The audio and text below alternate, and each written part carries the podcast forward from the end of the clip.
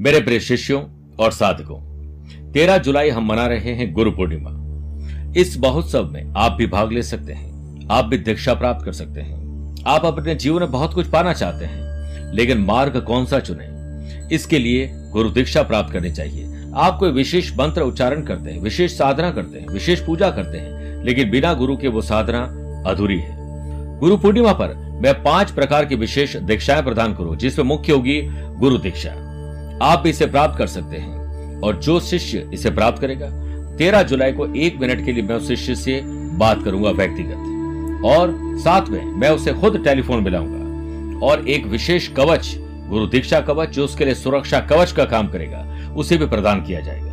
दिए गए नंबर पर संपर्क करके गुरु दीक्षा की पूरी जानकारी ली जा सकती है। बहुत बहुत आशीर्वाद।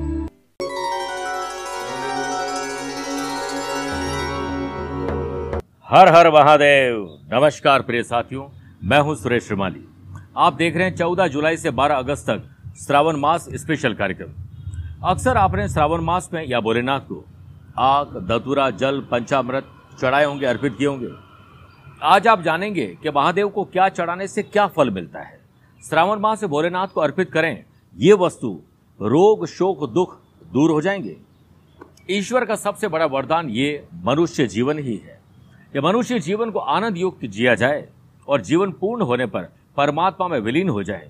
इसीलिए भगवान शिव को प्रार्थना करते हुए कहा गया है, त्रयंबकम यजामहे सुगंधिम पुष्टिवर्धनम उर्वा रुकुमय व बंधनान मृत्योन्मुक्षीय मामृता अर्थ यही है कि मैं अपने जीवन में सुगंध युक्त पुष्टिवर्धक होता हुआ, जीवन में पूर्ण आयु प्राप्त कर उसी प्रकार अलग हो जाऊँ, जिस प्रकार एक पका हुआ फल पेड़ से अलग हो जाता है और नए बीजों को भूमि प्रदान कर देता है।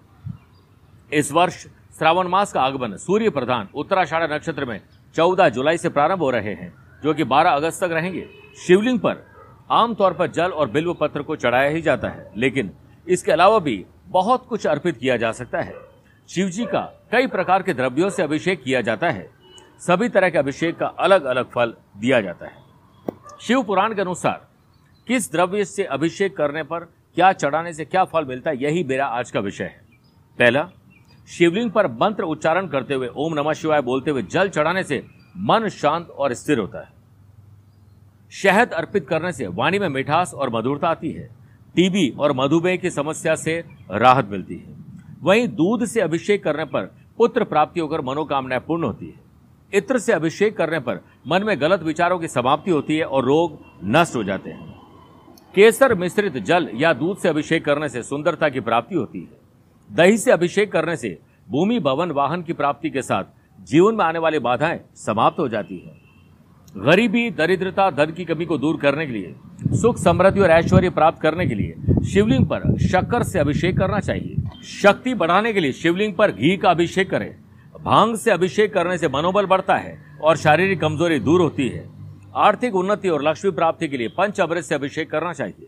गंगा जल से अभिषेक करने से भाग्य उन्नति होती है और पेट से संबंधित रोग दूर होते हैं। टूटे हुए नहीं होने चाहिए, लेकिन साबुत अक्षत से अभिषेक करने से धन और संपत्ति बढ़ती है। शिवलिंग पर गन्ने के रस से अभिषेक करने से सभी सांसारिक सुखों की प्राप्ति होती है। सरसों के तेल से अभिषेक करने से रोग और शत्रुओं की बाधा दूर होती है। दूध में थोड़ा सा चीनी मिला लें तो बच्चों के मस्तिष्क तेज होते हैं अभिषेक करने पर। शिवलिंग पर चंदन अर्पित करने से मान सम्मान में वृद्धि और स्वभाव शांत रहता है। शिव जी को जौ अर्पित करने से सुख समृद्धि की प्राप्ति होती है और नया मकान बनता है। लंबे समय तक परेशानी दूर हो जाती है। सुयोग्य, उत्तम स्वस्थ संतान के लिए और संतान सुख और संतान से सुख के लिए भोलेनाथ को गेहूँ अर्पित करें। तिल अर्पित करने से कई तरह के हमारे जाने और अनजाने में किए गए पाप दूर हो जाते हैं। अब शमी के पेड़ के पत्तों को शिवलिंग पर अर्पित करने से दुखों से मुक्ति मिल जाती है। तो बोलिए एक बार, हर हर महादेव, आप और आपके परिवार पर भोलेनाथ की सदैव कृपा बनी रहे, यही मैं विश्वास करता हूँ। और भोलेनाथ से प्रार्थना करता हूँ, वो आपकी हर मनोकामना पूर्ण करे। आज के लिए इतना ही। प्यार भरा नमस्कार और बहुत बहुत आशीर्वाद। हर हर महादेव। मेरे प्रिय साथियों, चौदह जुलाई से भोलेनाथ को अति प्रिय है श्रावण मास शुरू होने जा रहे हैं। चार सोमवार रहेंगे। इस समय विशेष में स्कंद पुराण में भी कहा गया है। कि श्रावण मास के सोमवार को और श्रावण मास में जो विशेष पूजा करते हैं, जल और पंचावर से अभिषेक करते हैं। आक, दतुरा बिल्व पत्र अर्पित करते हैं। तन, मन और धन से भगवान शंकर की पूजा करते हैं। तो उसे इस लोक में और परलोक में जो चाहे वो सब कुछ मिल सकता है। आप श्रावण मास के उपास नहीं कर सकते हैं। विशेष मंत्र और पूजा पाठ नहीं कर पाते हैं। आप कहीं ऐसी जगह पर जहाँ पर आप सक्षम नहीं है। इसके लिए हमने बीड़ा उठाया है आपके नाम से पूजन के लिए, क्योंकि समय रहते आप हो सकता है पूजा ना कर पाए। आप किसी ऐसी जगह पर हैं जहाँ पर शिवलिंग ना हो। तो हम आपके नाम, आपके माता पिता के नाम, आपके गोत्र के नाम से संकल्प लेकर भोलेनाथ को प्रसन्न करेंगे। विशेष मंत्रों से, विशेष द्रव्यों से अभिषेक करके, विशेष सामग्री को अर्पित करके, और उसके बाद आपको अभिमंत्रित रक्षा सूत्र हम आपके पते पर भेजेंगे। दिए गए नंबर पर संपर्क करके आज ही आप उन्हें नोट करवाइए ताकि आपके लिए विशेष पंडित जी की व्यवस्था हो सके। एक बार ज़रूर बोलिए, हर हर महादेव, हर हर महादेव।